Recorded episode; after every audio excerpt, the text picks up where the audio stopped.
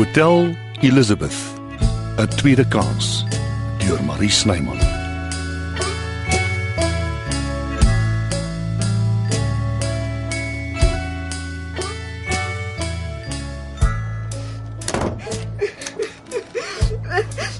Oh, ag ek, ek is so verskriklik jammer. Ek, ek kyk nooit oordentlik waar ek loop nie.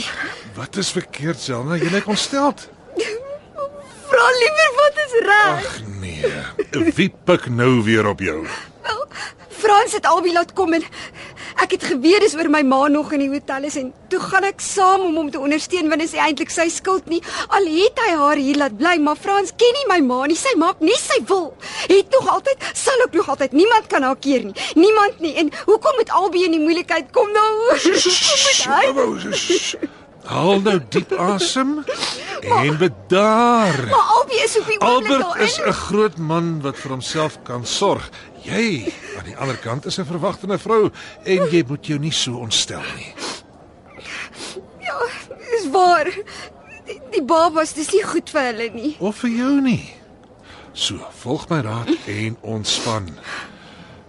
Kom ons gaan soek 'n koppie tee by Shirley. Jy's reg. Dis wat ek nou nodig het. Groen tee. Ek kry vir jou. Eh, Nee, nee, wag. Kom ons gaan sommer kombuis toe. Dis altyd lekker daar. Ja, nogal. Jy hoef my nie op te pas nie, meld. Ek weet. Maar wat gaan jy maak as ek dit wil doen? Jy's jy's so gaaf met my. Hoekom? Jy laat mense op jou trap. En ek hou nie daarvan nie. Eintlik wil ek net nie beklei nie. Dit verstaan ek. Ek is self nie die bakleierige soort nie, maar jy moet partykeer opstaan vir jouself.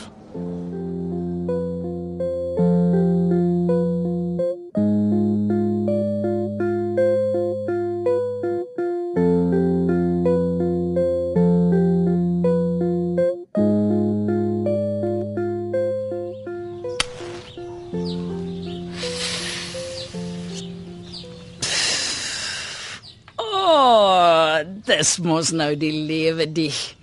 Heerlik agteroor op 'n dekchair met 'n skyf in die hand. Beautiful. Ag, ek is mal oor die plek. Hotel Elizabeth. Rusplek vir 'n moe vrou. Lyk lekker hier in die sonnetjie. Kan ek by jou aansluit? Gaan jy kerm oor die rook? Nee. Nou toe sit. Geselskap is altyd welkom. Jy lyk besonder mooi. Altyd. Ja, dit ook, maar ek bedoel nou uitrusting. Wat is jy? Die fashion police. Nee, nee, nee. Ek wonder maar net, jy uh jy was nooit weg uit die hotel nie. Waar kom dit vandaan? sien jy die sak van my? Ja. Nou jy is seker te jonk om die fliek te onthou. Maar ek is soos Mary Poppins. Sy het 'n sak gehad met die wonderbaarlikste goed daarin. Ek haal alles wat ek nodig het uit hierdie sak van my. En ek ken van lig travel. Hm, dit wil gedoen wees. Hoe lank beplan jy om te bly? As ek kan dan tree ek hier af. Klink goed, maar ek weet nie hoe uitvoerbaar dit is nie. Seker nie jy's nie. Veral nie met 'n dogter soos myne nie. Volgens haar is ek Cruella de Vil. Ek kan niks reg doen in haar oë nie. Ja, so gaan dit mos maar partykeer met familie. Dis daai pa van haar. Hy het haar tot in die afgrond in bederf. Maar ek is seker jy stel nie daaraan belang nie. Organise liewer vir ons drinks. Is dit nie 'n uh, bietjie vroeg nie? ek weet nie van jou nie, maar ek het die Boeing iewers hoor vlieg. ja, ek geniet self 'n dop, maar uh O, jy's een van daai. wat uh, bedoel jy? Jy dink ek het 'n drankprobleem. Dis nie wat ek gesê het nie. Ek staan by Hemingway. Hy het gedrink om ander mense interessanter te maak en die vet weet. Mense is ongelooflik vervelig. Maar dan bestel ek onmiddellik vir jou 'n Tom Collins. Die laaste ding wat ek wil doen is om jou te verveel.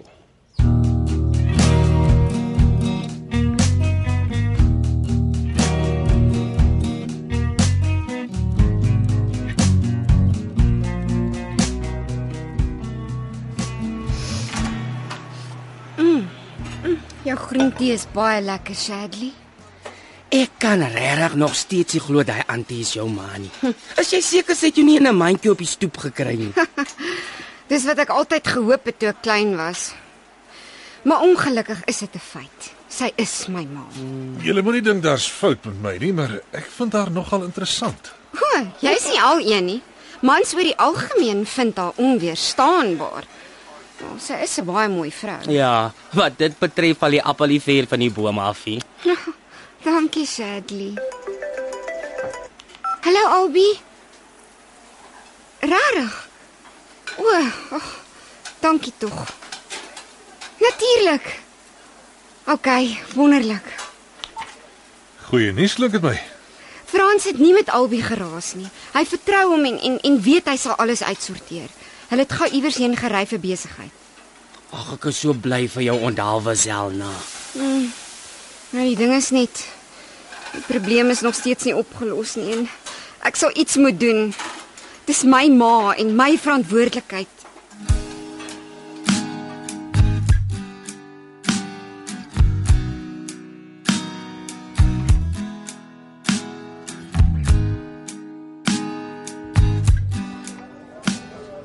Natuurlik sal ek 'n oog hou, Albert.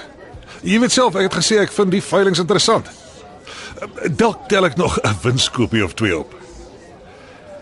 Ja, ja goed. Nee, ontspan. Ons praat later. Daar is jy, wel. My gesoek. Nee nee, ek het by Shadley gehoor jy draai hier rond toe kom loer ek so 'n bietjie in. Dis nogal 'n storie met al die mense hier, né? Nogal ja. Eh, Arme Albert, sy breinkind en nou loop hy die eerste veiling mis. Hy en Frans het vas in verkeer. Hy het my gevra om my oog te hou. Wat is goed. Nou doen jy daarom iets. Jy weet mos, ledigheid is die duiwel se oorkussings sê die ou mense. Wat presies bedoel jy? Wel, jy uh, bly hier in die hotel en ek sien jou nooit jy's werk nie. Dinge is nie altyd soos dit lyk nie. Ek is baie besig al kom hier dit nie agter nie. Waarmee nogal? Ek het 'n aandeel in 'n uitgewermaatskappy, meestal kookboeke.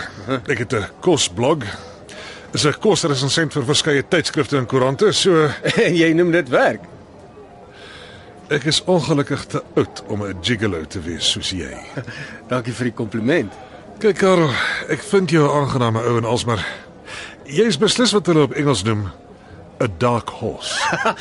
Ag nee wat man, ek probeer maar net 'n lewe maak soos alle ander mense. Ek dink weer daar is iets meer. Maar dit sal nog uitkom. Jy skryf 'n geheimsinnige kwaliteit aan my toe waarvoor ek nie kan pa staan nie, Bel.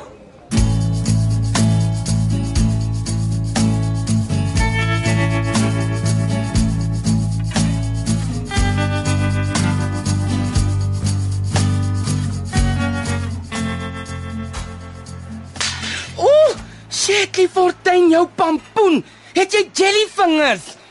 O, oh, jammer Selna. Ek word so vies vir myself as ek 'n ding laat val. Jy sien jouself nie, Shadley.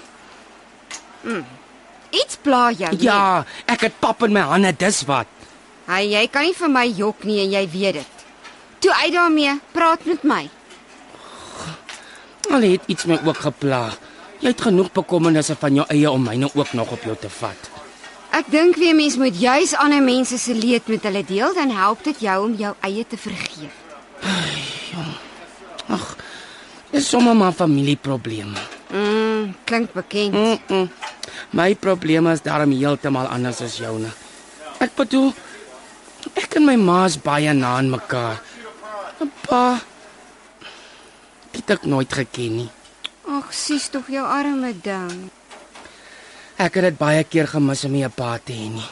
En my ma altyd oor hom uitgevra. Mm. Dis die een ding waaroor ek en sy altyd vassit. Sy weier om 'n woord oor hom te praat.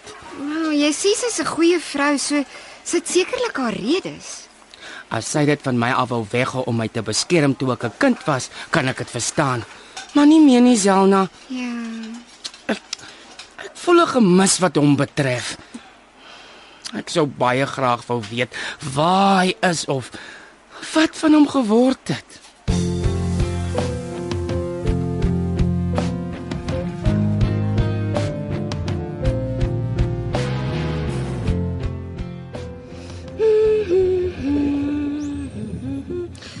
Ach, ek is amper bly die plek het afgebrand. Die nuwe produkte is soveel beter. Ag, ag, alles was so wonderlik, maar toe moes sy hier aankom en alles kom bederf. Dis nie reg dat 'n kind so onder 'n ouer moet deurloop nie. Ek wens net sy wil verdamp of iets. Hallo Miss Goody Goody. Praat van die duiwel. So, dit is jou heiligdom. Dit is nie te vraat vir 'n myner se kind nie, hoor. Ag, los my pa uit asseblief, hy's niks van jou nie. Van alle dinge moes jy toe hierop besluit. Toenaals knip en puisies uitdruk. Jy weet goed wat ek al die jare doen. Jy was nog altyd op my spoor soos 'n broedhond. Waar kom jy daaraan? Wel, jy het geweet ek is in Stellenbosch. OK, ek het dit deur die grapevine gehoor. Ek weet hoekom jy hier is. Dan weet jy iets wat ek nie weet nie. Jy soek geld. Almal soek geld. Jy kan alles kry wat ek tot dusver gespaar het as jy beloof om vandag nog te loop en weg te bly van my en my gesin af. Jou gesin nogal. Ja. Ek is swanger. Of vat 'n tip van my af en lê hom dood. Of laat hom sommer nou al aborteer. Ek verwag 'n drieling en ek gaan baie gelukkig wees want ek het my man lief. Anders as jy. 'n Hele nes vol kleintjies. Good luck met daai een. Liefde is die eerste ding wat by die venster gaan uitvlieg. Ek het 30000 gespaar. Dis joune as jy my uitlos. 30000. Eh, dis peanuts. Nee, wat hou jou klein geld? Jy het my lewe een keer amper verwoes. Maar ek het oorleef. En jy gaan dit nie nou weer regkry nie. Daag jy my uit?